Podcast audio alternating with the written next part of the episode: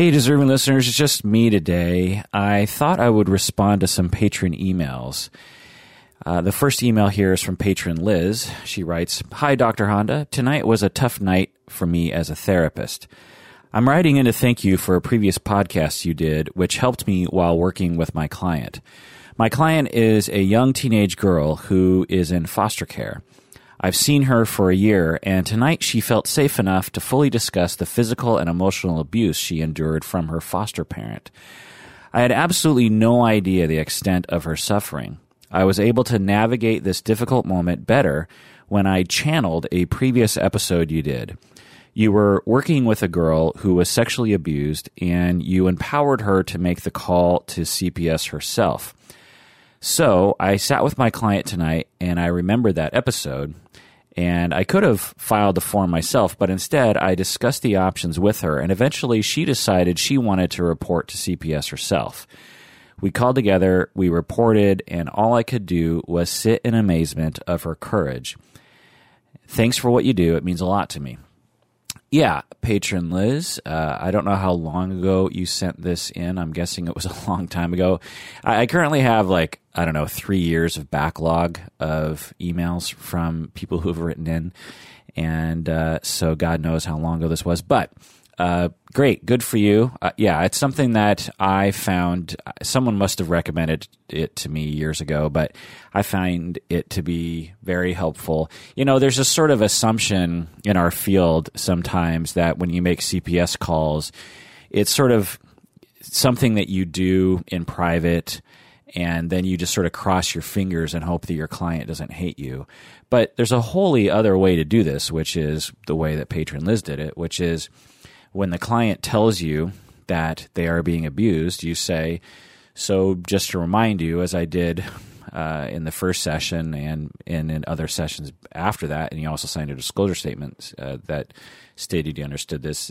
I am a mandated reporter, which means that when I hear about abuse of children, I have to report that. And so, by you telling me this, I have to report that. But the the best way for this to happen is for you to make the report yourself because you're the person who went through it. You're the person who knows the details, and really, the system is designed to help you, to help you uh, get safe, to protect you. And so, uh, you know, I invite you to uh, make the call with me right now. Let's. Uh, how do you feel about that? And the client will say, "Well, what does this mean?" and how will this affect me? And will there be any repercussions? And will they swoop in and take me away? And you know what's what's the what's going to happen? And if you know anything about CPS process you could provide some examples of what's happened before or some guidance around it. Of course you can't predict what CPS is going to do or what's going to happen. But you can you know belay some fears i think because some people have some pretty exaggeratory views of what CPS Child Protective Service can do and will do typically. And so you walk through that and then you just make the call with them. I've even done it with perpetrators. I once had a kid who told me that he had abused his younger siblings, and I told him that I was a mandated reporter and I had to make a report. Um, and so he was not happy about that. This because this was sexual abuse. I can't remember how it came about. I don't know if his mom told me or he told me, but somehow in a family session, I I came to uh, to the knowledge that this teenage boy had sexually abused younger people, and I told them that I was a mandated reporter and I had to report that.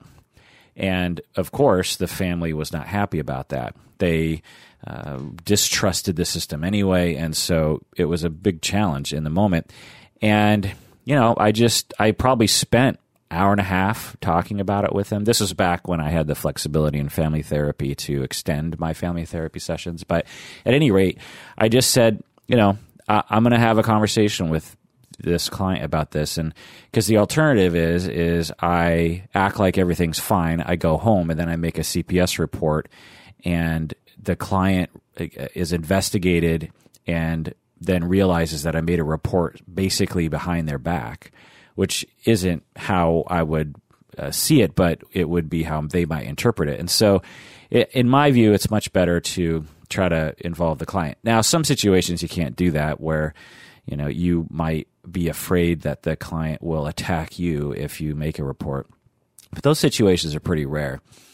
So yeah, anyway, this teenage kid, he was not happy and he, you know, pleaded with me not to do it. He said he would run away. He said he'd get angry at me. He said he'd get revenge. And I, I just stuck with him. I, you know, it's normal to have those kinds of feelings. It's normal to have defense mechanisms like threatening of violence to kick in in a situation like that. And I just, you know, stayed calm and, and differentiated and, and compassionate. I just said, you know, I, I get it that you would be afraid. I get that you're upset. And I'm, I'm just telling you that I, I don't have any choice.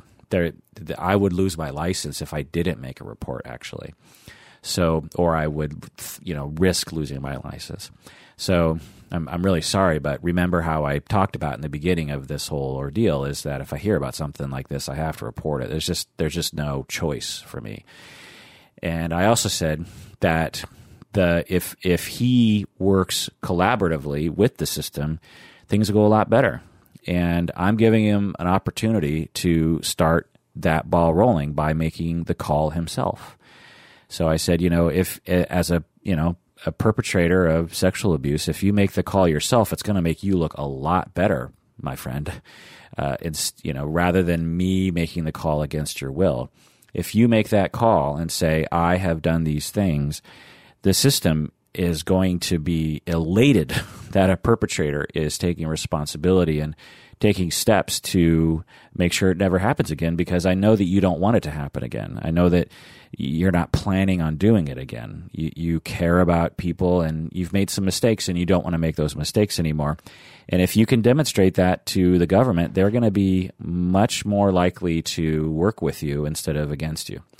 And he agreed and he made that call. It was a you know memorable session. It's probably I don't know. It's probably like 18 years ago, and I still remember that session. Obviously, it doesn't happen very often to me especially now with my current practice because one i don't have that many clients because i'm doing other things like at the university and on this podcast but also because i just don't get those kind of clients anymore. In fact i don't see any kids or teenagers anymore. It's just for whatever reason i get a lot of referrals for for adults and couples. But anyway let's move on to the next email. Before going on to the next email i just want to tell people that I am working on a number of deep dives currently, and I would have done that today but I didn't think I had enough time to actually uh, do it. So uh, I so I know everyone's asking for a lot of deep dives, so I, I just want to let everyone know that uh, I have a number in the works. Okay, so this email is from patron Alexandra. She writes, Hi, Dr. Kirk. I was wondering, is it healthy to see more than one therapist at the same time? Currently, I'm seeing two therapists. And then uh, patron Alexandra gives a story about how it came about that she is working with two therapists. It's sort of a long and winding road. And she goes on to say, I told one of my therapists about this, that I was seeing two therapists, and she told me that I should not see two therapists at the same time. She said I would get confused about what the two therapists were telling me. She also said I would be splitting my trust between the two therapists. What's your take on this? Why is it not recommended to see two therapists? Uh, yeah, end of email. Yeah, this is a common perspective in my field that you're not supposed to see two therapists at a time. And really, that's just silly. It's ridiculous. I mean, show me the research that, that proves that 100% of the time this is un, this is not recommended.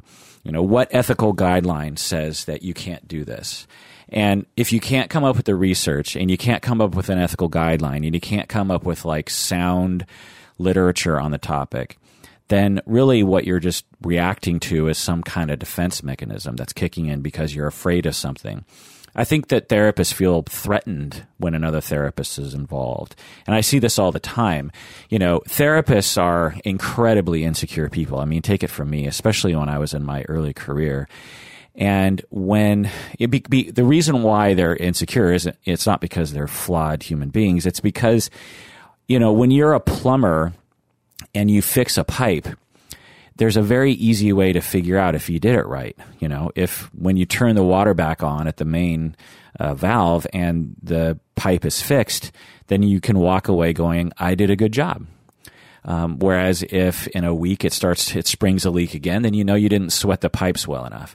Well, in therapy, there's nothing like that. And even when we do have some things that are kind of like that, it, it, it takes a, it's not often that we get those kinds of affirmations that we're doing a good job. And so, therapists are walking around trying really hard and just feeling incredibly insecure about whether or not they're useful at all.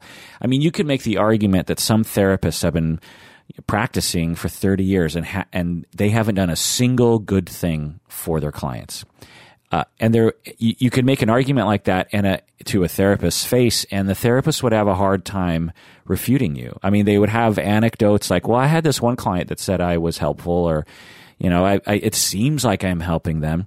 And now, as a therapist myself, I'm the same way. It's just not the sort of field like plumbing where you can walk away and say I did a good job. Or you know building a boat for example. It's like did the boat float or not? You know if it floats then great it works you know. But in therapy it's just not that way. So you have all these therapists walking around that are terrified and insecure. And when there are scrutiny eh, when there's when there's scrutiny on their work therapists freak out because of this deep seated insecurity. And so when you have two therapists involved, both therapists are terrified the other therapist is going to call them out on their incompetence. And so the fastest way to get rid of that fear is to look toward some kind of dogma or cultural aspects w- within our field that supports the recommendation to get rid of that other therapist. So you know, they'll say, well, you know, it, it, and, and these common things will happen. It's like, well, you know, you as a client, we're going to be pulling you in two different directions. And I remember hearing that earlier in my career and totally going along with that. But that's really stupid. I mean, that'd be like saying you can't have two parents because both parents are automatically going to be pulling you in two directions.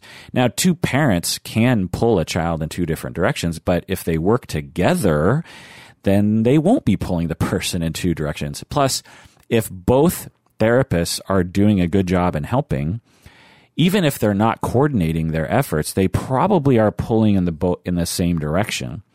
You know, the notion that you have two therapists pulling in opposite directions and therefore you should not have both therapists, you, ju- you should just have one. The question, uh, uh you know, arises, well, wait, if two different professionals are pulling you in two different directions, then how do you know which direction is right? And are both people and are both therapists pulling in the wrong direction? I assume that if I am working, uh, if I have a client and they're working with another therapist as well, I assume that the other therapist is doing a good job. I feel like I'm doing a good job, and therefore we're probably pulling in the same direction. So, so there's that. The other thing is is that the patron writes is that she says that the the therapist said that um, she would the client would be splitting her trust between two therapists. What, how does what does what does that even mean? Splitting your trust. Uh, why does that matter? Again, show me the research that splitting your trust among two therapists is a bad thing for the client in terms of outcomes. Plus, that sounds strangely territorial, doesn't it? like, you know, as a therapist, it's like I demand that you trust only me. It's that is not healthy. you know, that com- I demand complete loyalty to me and no one else besides me. I am the one God and there is no other. You know, do not worship false idols, and it's it's just really gross to me. And the the thing that's really sickening about this is that I would venture to say ninety nine percent of therapists agree that you can't have two therapists working with the same client because when you have a group of people who are almost universally insecure about their practice and you allow a you know notion to float around that uh, you know there shouldn't be two therapists involved and clients don't have any power because you know patron alexandra uh, what's what's she going to do if this therapist is doing something that i might even consider to be slightly unethical? Just a just a flat out uh, you know force your client not to see another clinician that that they like to see uh, without looking into it, without coordin- without trying to coordinate at the very least. Um, what's Patron Alexander going to do? Well, uh, she could go to the licensing board, she could sue, but I'm guessing nothing would come of it, and she probably doesn't know where to go, and she probably doesn't want to go through that hassle. And so, basically, you have no pushback on a notion that is in our field. There's no one advocating for clients saying, "Well, wait a second here, therapists. It, you know, uh, show me the research on that." And isn't it uh, worth trying to coordinate? I mean, the client should have the autonomy to see as many therapists as they want to see because it's a free country, and they should do they should be able to do what they want. And can't a, can't a client figure out what's best for themselves? I mean, can't can't you leave it up to the client and say like, "Look." Uh, is it helpful to see two therapists? And if the client says, "Yeah, I think so," then you're like, "Okay, great. Then you got my blessing on that." I mean, it, it's just it's just gross. It's a super power play, and it's just it's just another example of of uh, grossness of my field. Sometimes it just really disgusts me. Again, if it was just two or you know two or three percent of therapists. You know, had this idea, then I'd be like, well, you know, you're always going to have some kooky people. But uh, like I said, I would say a majority of clinicians feel this way. Again, that's just anecdotal. I haven't I haven't looked at the research, probably because there isn't any research in this area, or very little, because one, it's not a hot topic in our field, and two, uh, client, you know, therapists, I guess, just don't really care to do that. Um, so so yeah, it's gross. Now, having said all that, certainly there are times when two therapists would be a bad idea, particularly if the therapists if one or both of the therapists are bad, you know, um, like if a client is working on some intense trauma issues, for example, and um, you know, intense exposure therapy, imaginal exposure therapy is happening. Uh, it, it, the other, th- well, God, you know, as I come up with these examples, I could still imagine there being a use for another therapist. I mean, the other therapist, as long as there's coordination, and the other therapist is like, okay, you know, so say so say there's some very intense, complex PTSD work, or even borderline personality work that's happening, relational therapy that's happening and then there's this other therapist. And so, uh, so just let me give an example for myself. Let's say I'm working with a client with borderline or complex PTSD, and I'm and I'm working on long term treatment of um, of you know relational trauma. And, and, it's very intense work, and it really requires some very careful countertransference management on my part, rupture management, relationship building with the client. You know, very careful work. It's not it it's not for the faint of heart, and it's not it's not not complicated. um, and you know, let's imagine that my client also had another therapist who was working on support or uh, cognitive therapy or um, you know problem solving at work. Uh, just venting, supportive therapy. I could absolutely imagine that help. Or, you know, better yet, the other therapist talks with the client about their work with me and the client goes to this other therapist and says, yeah, you know, he was saying this and that sort of hurt my feelings and I didn't know what to do. And the therapist is like, well, you know, uh, that makes sense that that would hurt your feelings. Maybe you should talk with them about it. How do you feel about that? And, you know, the client's like, well, I don't know. You know, there's a lot of benefit to having another therapist. Again, as long as both therapists are competent and as long as you coordinate care, which actually isn't that hard because I've done it before uh, then you know embrace the messiness. Life is messy, and you know therapists who try to clean up clients' lives is a power play. It's ignorant of the realities of life. You know, because this is another uh, this is, is the, another problem that's related to this is when uh, people have family therapy or couples therapy. For example, if you present it like sometimes I will be seeing two siblings. Um, and the parents. So, so I, you know, a family comes to me and I lay out a treatment plan that involves, you know, I'm going to meet with Johnny uh, individually. I'm going to meet with Jane, the kid. I'm going to meet with two teenage kids individually. I'm going to meet with the parents as a couple. And then sometimes we're going to meet all together. And as a family therapist, I am completely comfortable with that and I can justify it very easily. And I can show the research and I can um, demonstrate that uh, there are there are pros and cons to to my treatment plan as opposed to having everyone have their own therapists. and uh, and I've been doing it for decades, and family therapists have been doing it for decades. It's just it's just par for the course for family therapy this way. Now there are times when you don't want to do that, but you know for the most part we're fine with that. We're we're okay with the messiness of therapy. Now there are confidentiality things that you have to consider. There's there's bookkeeping and uh, record keeping issues that you have to consider, but it's all handleable, and there's all there's a there's guides in family therapy to deal with that.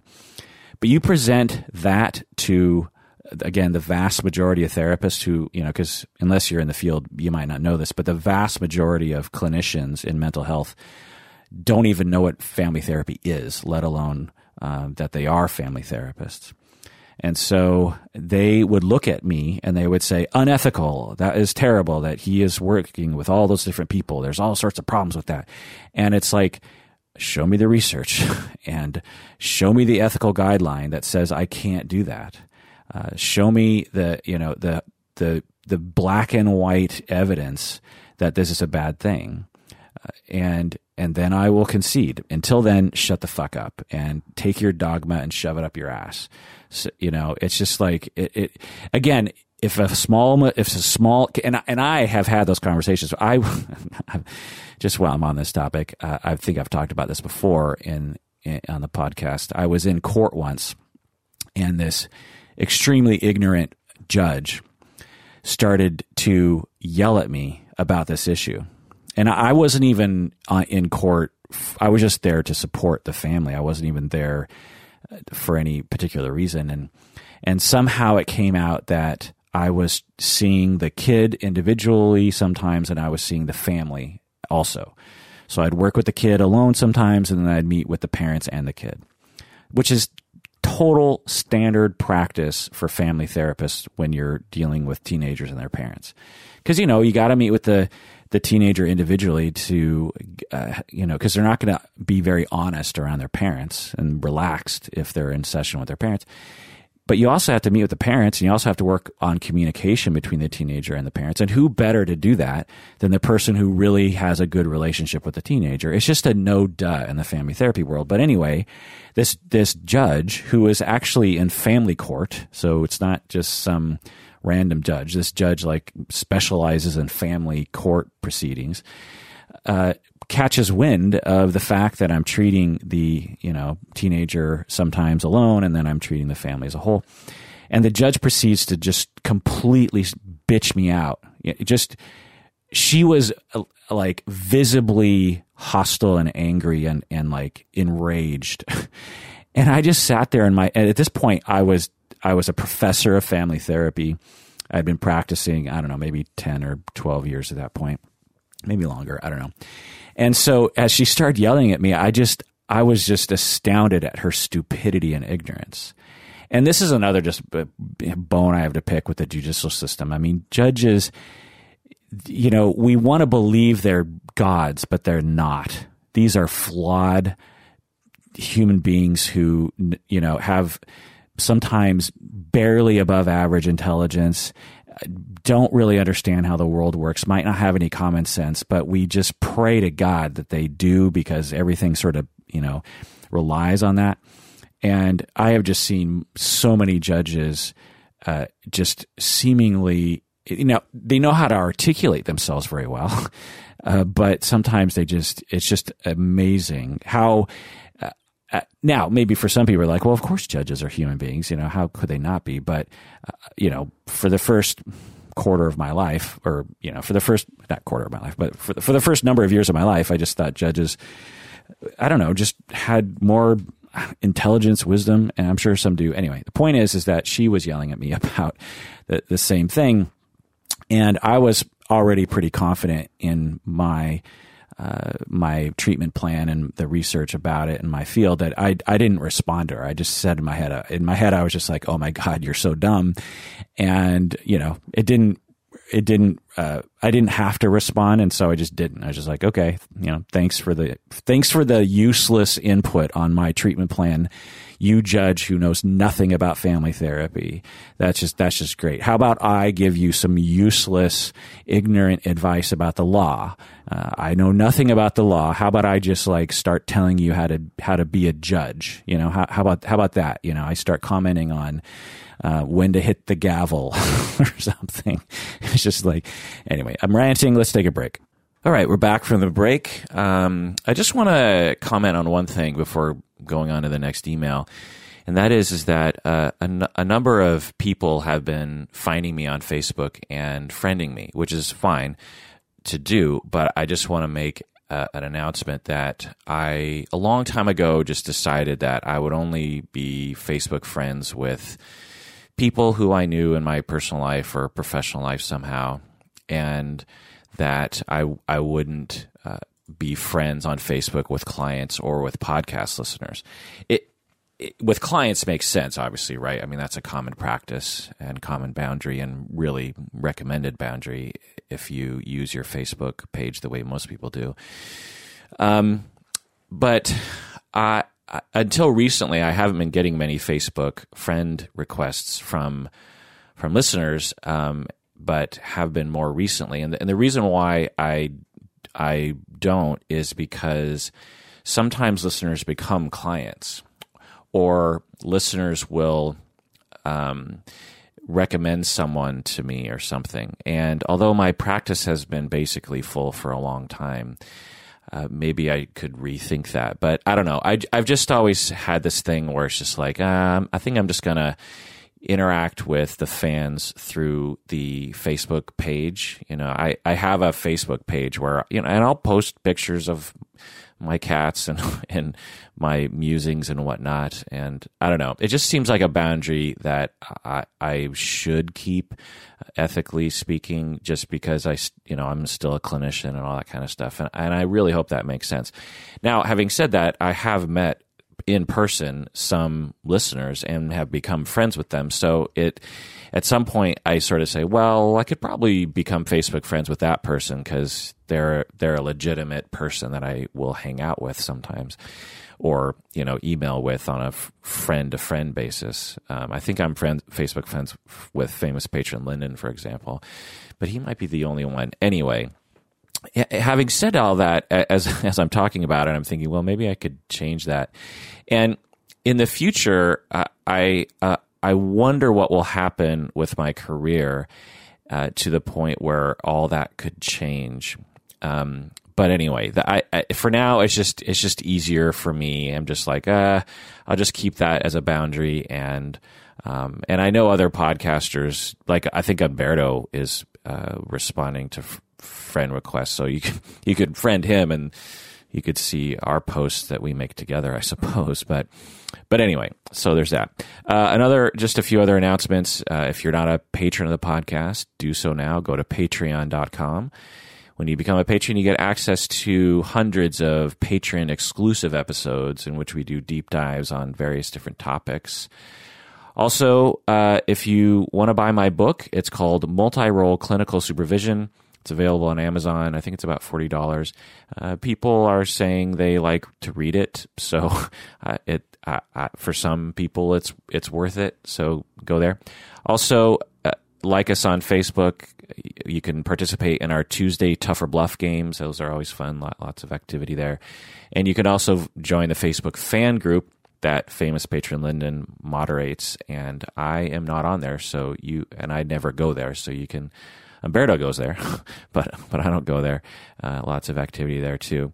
Also, I just want to announce also that on most, if not all, podcast apps on your phone, they only have the most recent 300 episodes, and so we have uh, at Psychology in Seattle uh, over 600 episodes. So you won't see all the episodes on your phone and I've been trying to figure out a way to remedy that, you know. And, and so, so, some podcasts will actually rerun old episodes, but I find that to be a little cumbersome because it's like the feed will just be kind of jumbled up with past and present stuff, and so I, I just, I just don't want to do that. And I will recommend that if you want to listen to old episodes, that you just go to the website because the website, psychologyseattle.com, has every single episode that we've ever made. And it's all laid out chronologically and you, you can listen there. So that's what I would recommend for that.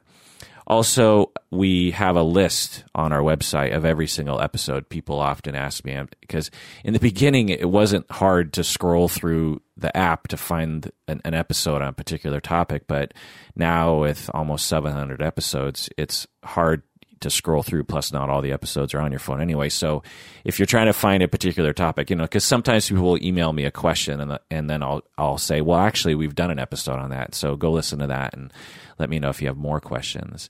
Um, having said that, if you have a question and you just want to ask and you don't want to bother going through the archive to see if we've talked about it before, that's fine. Don't feel like you have to do your homework because sometimes people will email me and they'll be like, "Oh my god, I'm so sorry that I emailed you a question that you already answered. I, I feel so terrible about it." And you know, don't. uh, it, it's not a big deal uh, to me at all. I, I, I love interacting with you guys. Also, we're having our 10 year anniversary show in August 2018. We haven't set a date yet, but just uh, you know, set aside that entire month. Just don't don't schedule anything for that entire month, and uh, that will help me. Also, if you become a $20 patron, you get one of our mugs. I, I just sent those out uh, a, a, couple the other day. Uh, every couple months or two or three months, I'll do it because it's kind of a process. It, it's something I have to physically do. I have to order the mugs from the people who make them. I have to package them in a way that they'll withstand the journey. I have to handwrite the, you know, the address on the thing. I have to tape it all up. I have to, you know, drive to the post office. I'm sure there's an easier, you know, way to do this, but it, it's kind of a it's it's a morning you know, that I have to spend, and so uh, I can't. So it, I'm saying this because when you become a twenty dollar patron, it might take me a bit of time before I actually get it to you. Also, we've changed the Patreon goal on Patreon to uh, the next goal, if we if we get a a certain amount of patrons, we will create a scholarship fund for for patrons or for listeners. I guess it would be for anybody.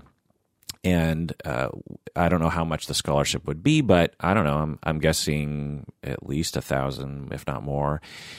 And then we take applications because a lot of our listeners are uh, students, uh, aspiring students, and some of them are in need. And so um, when you become a patron, we will donate to various different causes. We, we just uh, wrote a check for $2,000 for Petfinder Foundation, which saves pets from being euthanized. And there's it's a Petfinder is this is this huge organization of volunteers essentially of homes that will be foster homes for animals and uh, volunteers who will uh, pay for shots for animals. It's it's a it's just a wonderful.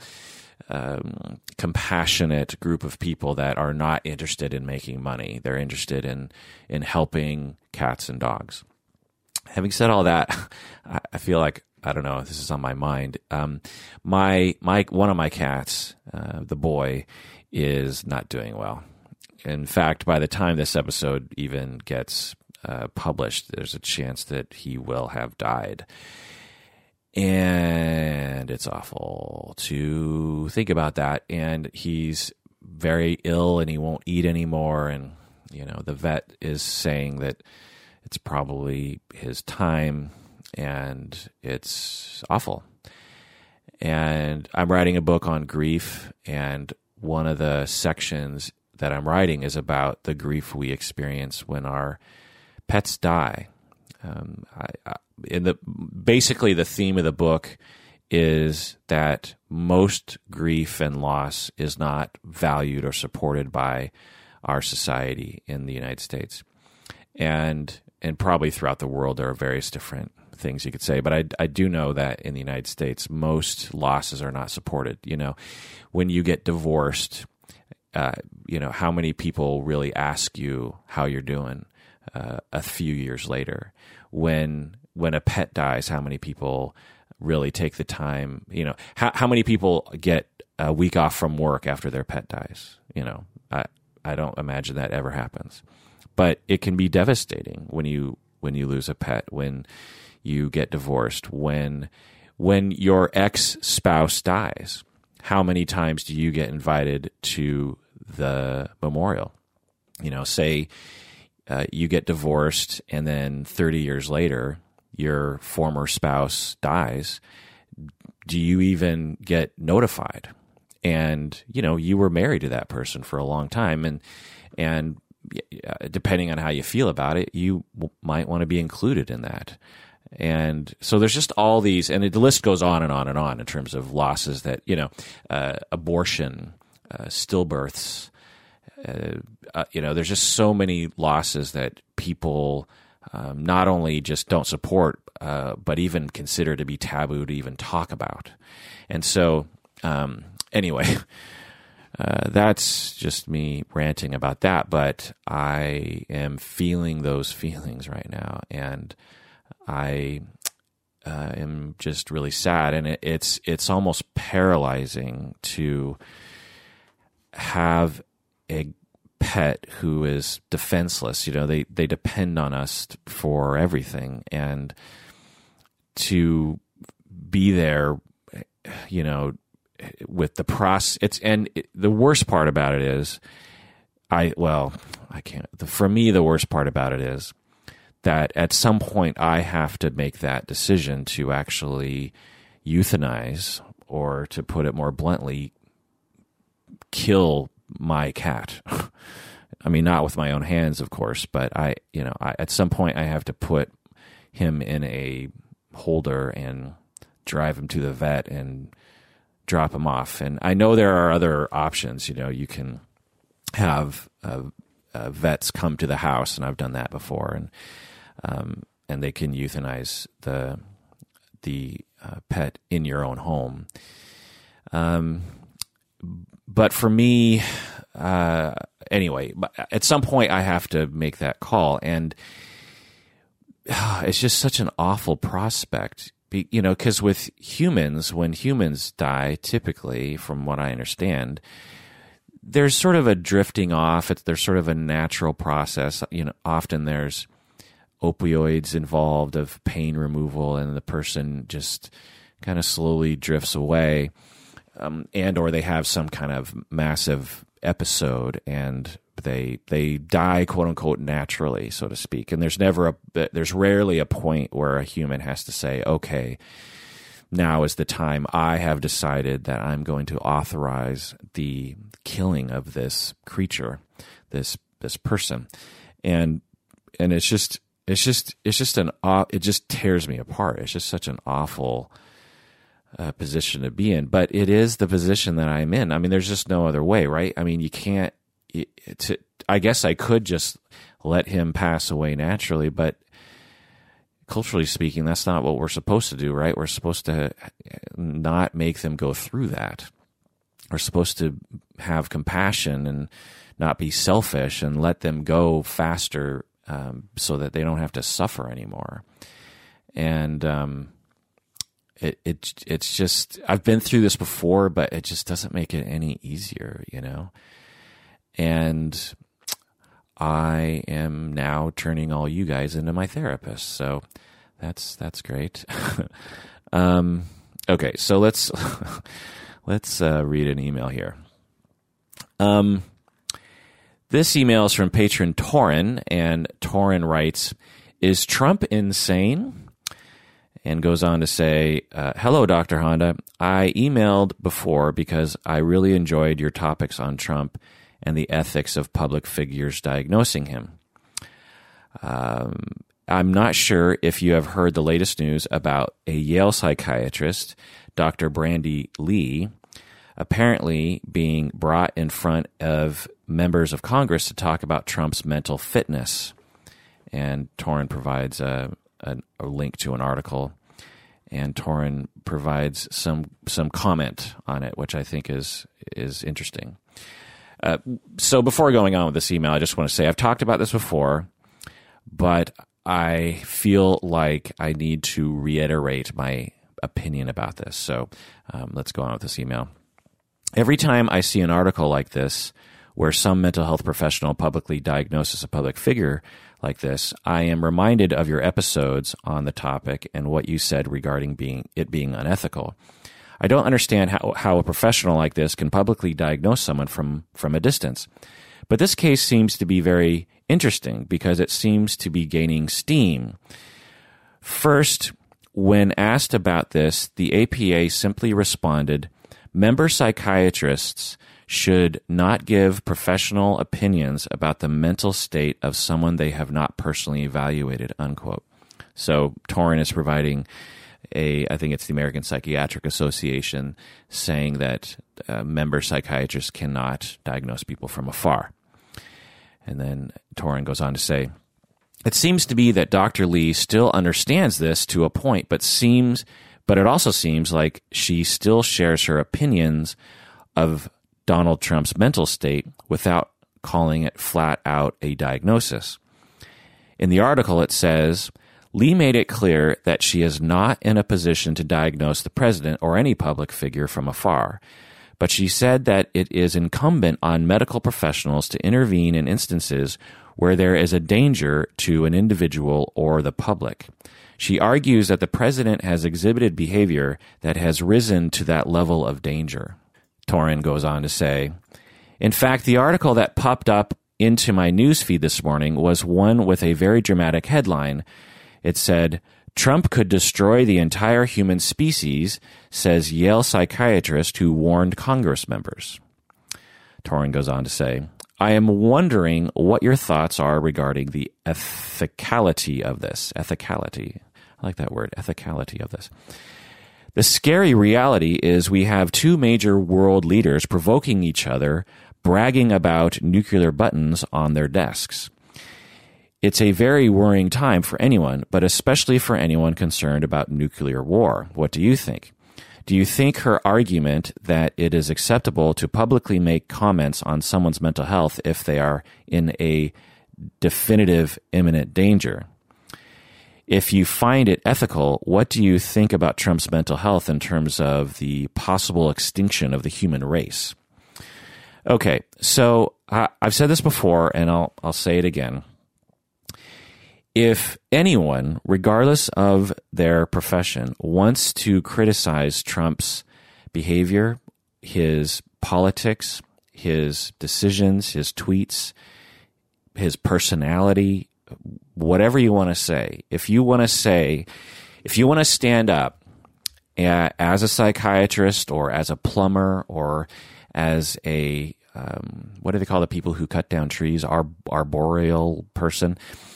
Regardless of what your profession is, if you want to stand up and say that you believe that that Trump is a danger to our society, then that is absolutely your right. And if that's how you feel, you probably should say something if you believe that nuclear war is a, is a possible uh, or the, the the threat is rising given what Trump is doing if you want to if you want to say that and you want to um, blog about it and at the end you want to say and by the way I'm also a psychiatrist then fine. You, you can say that. You, political opinion commentary uh, is all completely uh, the American way. You, uh, especially today, right? Everyone has a blog, so you should be communicating about that. However, when you you, you use your profession to and you ignore clear ethical guidelines to diagnose someone or even necessarily comment on their on what you believe their mental condition to be, you have crossed the line. And uh, and in my view, uh, it's it's like if if you think that uh, commenting on Donald Trump's mental illness, so to speak, I put that all in quotes, is going to change anything. I, I just I'm here to tell you that I, it's not. you know, it just because um, you know I, I find that people think like, okay, well, I'm a professional and I'm a psychiatrist or I'm a psychologist and I'm gonna I'm going to provide my professional opinion and I'm going to diagnose Donald Trump because this is going to convince people. And I'm here to tell you, like, it's not working. One. Um, and also, uh, it's, it, it opens the door to a practice that you do not want in our society. We do not want politicized mental health professionals diagnosing for political reasons. Because this, you know, and I, I, I say this all the time in these episodes, there were legitimate psychiatrists and psychologists and other mental health people who were diagnosing President Obama when he was in office, and and they still do diagnose President Obama. There there are, you know, uh, competent assessors who became politicized for one reason or another during Barack Obama's presidency, who th- had the exact same mindset. They were terrified of of what Barack Obama meant and what they you know they were scared. And so they resorted to diagnosing obama. And so if if we allow ourselves because you know the mental health field is majority liberal. If we say as a field we're we're going to you know well yeah you can't diagnose obama but we can certainly diagnose donald trump from afar because you know we don't like him i find that just to be not right headed. And again, it, it opens the door to to to future problems. It, that's why long ago we decided that this was not something that was uh, ethical. Again, if you want to state your opinion and you you want to you know pick it in the streets and you want to write a blog post and you want to vote differently and you know you want to do all that, then absolutely um, I believe we should be marching in the streets. This is a this is something that needs to be looked at. Um, and uh, but again, to to diagnose from afar, it, and it also makes our profession look like hacks. When you have people stepping forward against ethical codes and getting support, it just makes us all look like a bunch of uh, uh, motivated reasoning liberal hacks who you know are willing to throw away their principles for a political reason. And it it's just it's just not you know uh, it, I there's a there's a very important line that needs to be upheld how can people respect us when we go against our ethical codes and how can people respect us when we have people breaking ethical codes and the and many people in our profession rally behind them. Uh, it just it's not a good idea. There's uh, there's an analogous political situation in which there's always been tension between the federal government and state government. And in the past, we as if when when we had quote unquote conservative states that were doing conservative things and we had a liberal government, we would argue that the federal government has the right to impose law upon a state, even if the state government doesn't want that to happen. We we did that with uh, the civil rights movement and and all this kind of stuff. I'm not an expert on this, but um, I hope you get what I'm saying. What and so in the past, there there have been times when we're like, well, you know, the federal government knows better, and therefore the federal government needs sometimes ha- sometimes has the right to overpower a state government. Well, we're in a situation now where you have uh, some states who are rebelling against the Trump administration by having sanctuary cities, right, for um, you know, for immigrants not to be deported. And now we're in a situation where the liberals are saying, well, we need the states, you know, the Constitution lays out that the states have rights and the federal government can't impose their will on states and blah, blah, blah. And so now we're in a situation where we're like, well, wait a second. We want the states to have power because sometimes the federal government is bad, according to our opinion, and is imposing bad law and bad regulations on us and we want to have the power to push back. So which one is it? You know, is it that we believe the federal government is better in the Constitution and you know Supreme Court law should support that, or do do we believe the states should have rights?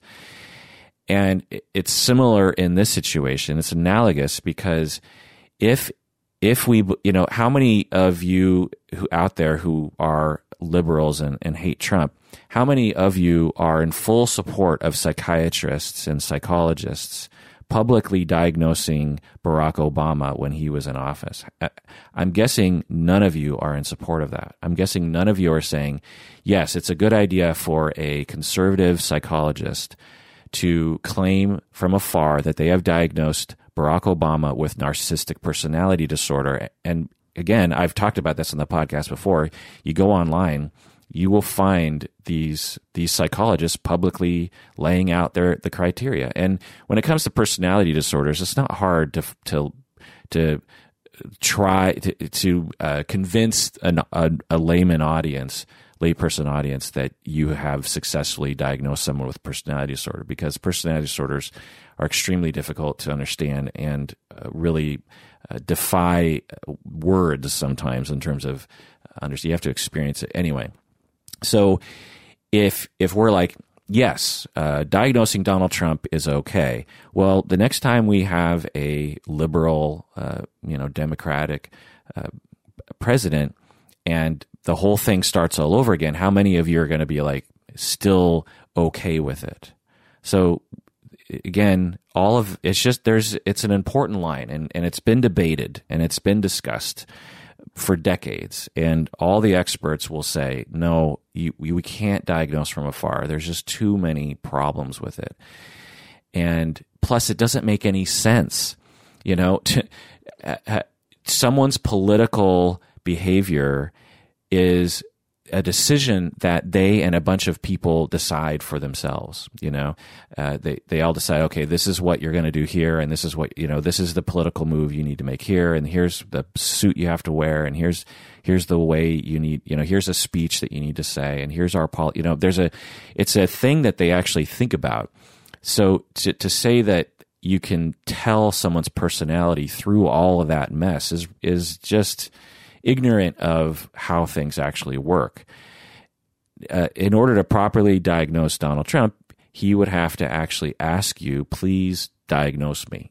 And then you would enter into a probably, especially if it came down to personality disorder, you'd have to sit down with, with Donald Trump for prob, I'm guessing months before you could really sift through what was happening because I'm guessing he has a, a pretty uh, practiced way of presenting himself in a particular way. And it would take a while to really understand his his genuine personality, the the one that he's not putting on that really all politicians put on. I mean, do you think that all politicians are acting their natural self when they're in public and when they're uh, doing those kinds of things? Um, it, it's just it's absurd to think that you would be able to know someone's personality through that. Having said that, there are some diagnoses that are probably less of a problem. Like if someone in the meet, you know, if some politician stepped forward and said, like, I suffer from depression, and or I'm suffering from something that seems like depression. I, I can't get up in the morning, and it's been happening for about a, a nine months, you know, twelve months lately, and I I feel I just don't feel like I enjoy anything anymore, and I'm really lacking energy. It's hard for me to concentrate. And I went to my physician. They said, you know, there's nothing physically wrong with me, and uh, I don't know. I just feel like my my self esteem is bad right now. You know, if a politician said all that, you could probably say, I'm pretty sure that person is suffering from major depressive disorder.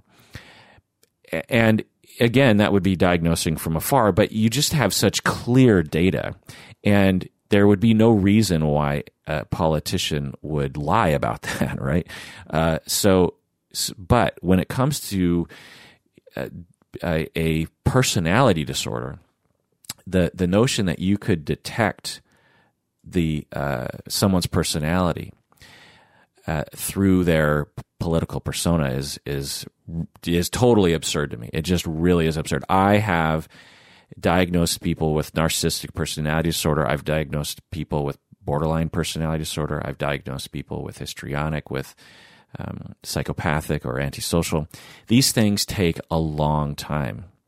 When every time I, I, I w- with one of my clients who had borderline, I probably assessed her for I'm guessing nine months before I felt confident enough to say, okay, I, I think I've worked through all the differentials and I, am pretty confident that this is what's happening here.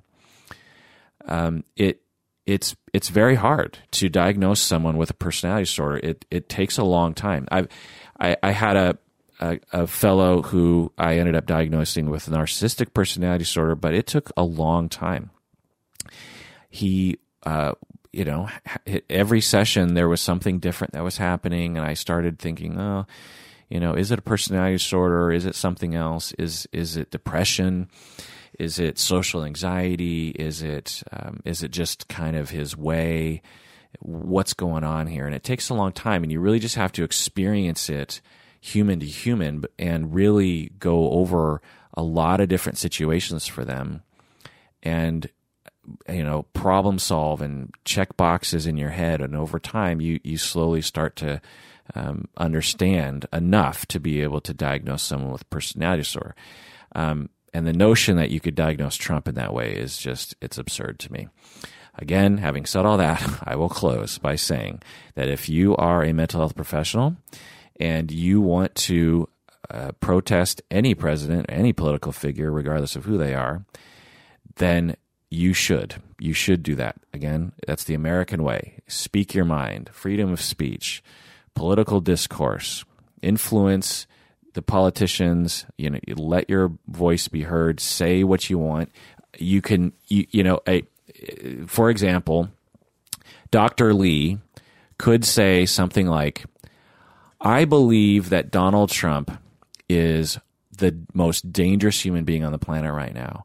I believe given what I've seen him tweet, given what I've seen him say, or heard him say, I believe that he is endangering every American and possibly many other countries with the way that he is acting and the decisions he's making. I believe that he is, I believe that there's a there's a there's a chance that he is going to cause he's going to set in motion uh, of uh, you know events that will lead to the destruction of this planet. And here is my evidence because he said this tweet and he said that and he didn't respond to this and he's doing this and he's doing that. If you want to say that and you even want to say and as a doctor i am here to tell you that i am a smart person and i know these things or i don't know just some kind of statement about like you're a you're a smart person because you're you happen to be a psychiatrist. If you want to say that, then by all means. But if you want to say that I have diagnosed, I I have professionally diagnosed Donald Trump as blank, and therefore he should be removed from office because when someone suffers from blank, they should be removed from office. Then you have crossed the line, and there's just in my mind there's it's obvious. There's really just no debate about it. And all the ethical codes support that. It's not like i you know there are a lot of things that i i am not like everyone else. Like i was saying earlier lots of people have problems with two therapists being involved with one client i am i am on an island no one agrees with me or very few people agree with me when it comes to this, I am firmly in the standard. I am in the standard of care. I have the exact same opinion as all of the ethical experts, and, and particularly when you think about the history of our field, going back, I think, to the 60s, we established this. The Goldwater principle, I think it was. Anyway, we've been, um, you know, it's been established. This is, I am right in the middle. And so, but if you you know read news articles or you go on the internet you, you, would think it was the opposite right you would think that as you know it was it was not the case but this is i'm in the majority opinion here and so it's not like um, this opinion is weird It's a, it's firmly established. So when Dr. Lee steps outside of that, now Torin is saying that Dr. Lee is being a little coy about it. Dr. Lee is saying, "Well, I'm not diagnosing Donald Trump, but I am telling you that there is something medically wrong with you know there's something wrong with his mental state or something like that which is it's definitely getting into the direction of of diagnosing um, you've you know essentially the dr lee is saying i have assessed him from afar and i know there's something wrong with his he, there's something wrong with his mental condition. He has a with his personality and therefore he's a danger to others and therefore i have an ethical responsibility to step forward. It's just like it's absurd. No no you don't.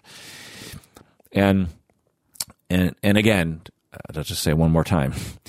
All you got to do is look up or listen to my past episodes on this and hear the statements that psychiatrists psychologists mental health professionals made about barack obama all you have to do is is read those quotes and hear the and, and listen to those interviews to realize, oh, yeah, this is absurd. I mean, eh, you know, anyone, any professional with a political bent can can can can say any if they can say anything about any political figure eh, and say like they have a you know they're antisocial or something, it it just you really notice how ridiculous it is when if you're a liberal and you listen to these people talk about Barack Obama, you very quickly realize how ridiculous it is it is for any mental health person to diagnose a politician. It just and just because you it sort of falls in line with your way of thinking as a liberal doesn't make it right. Do you know what I mean?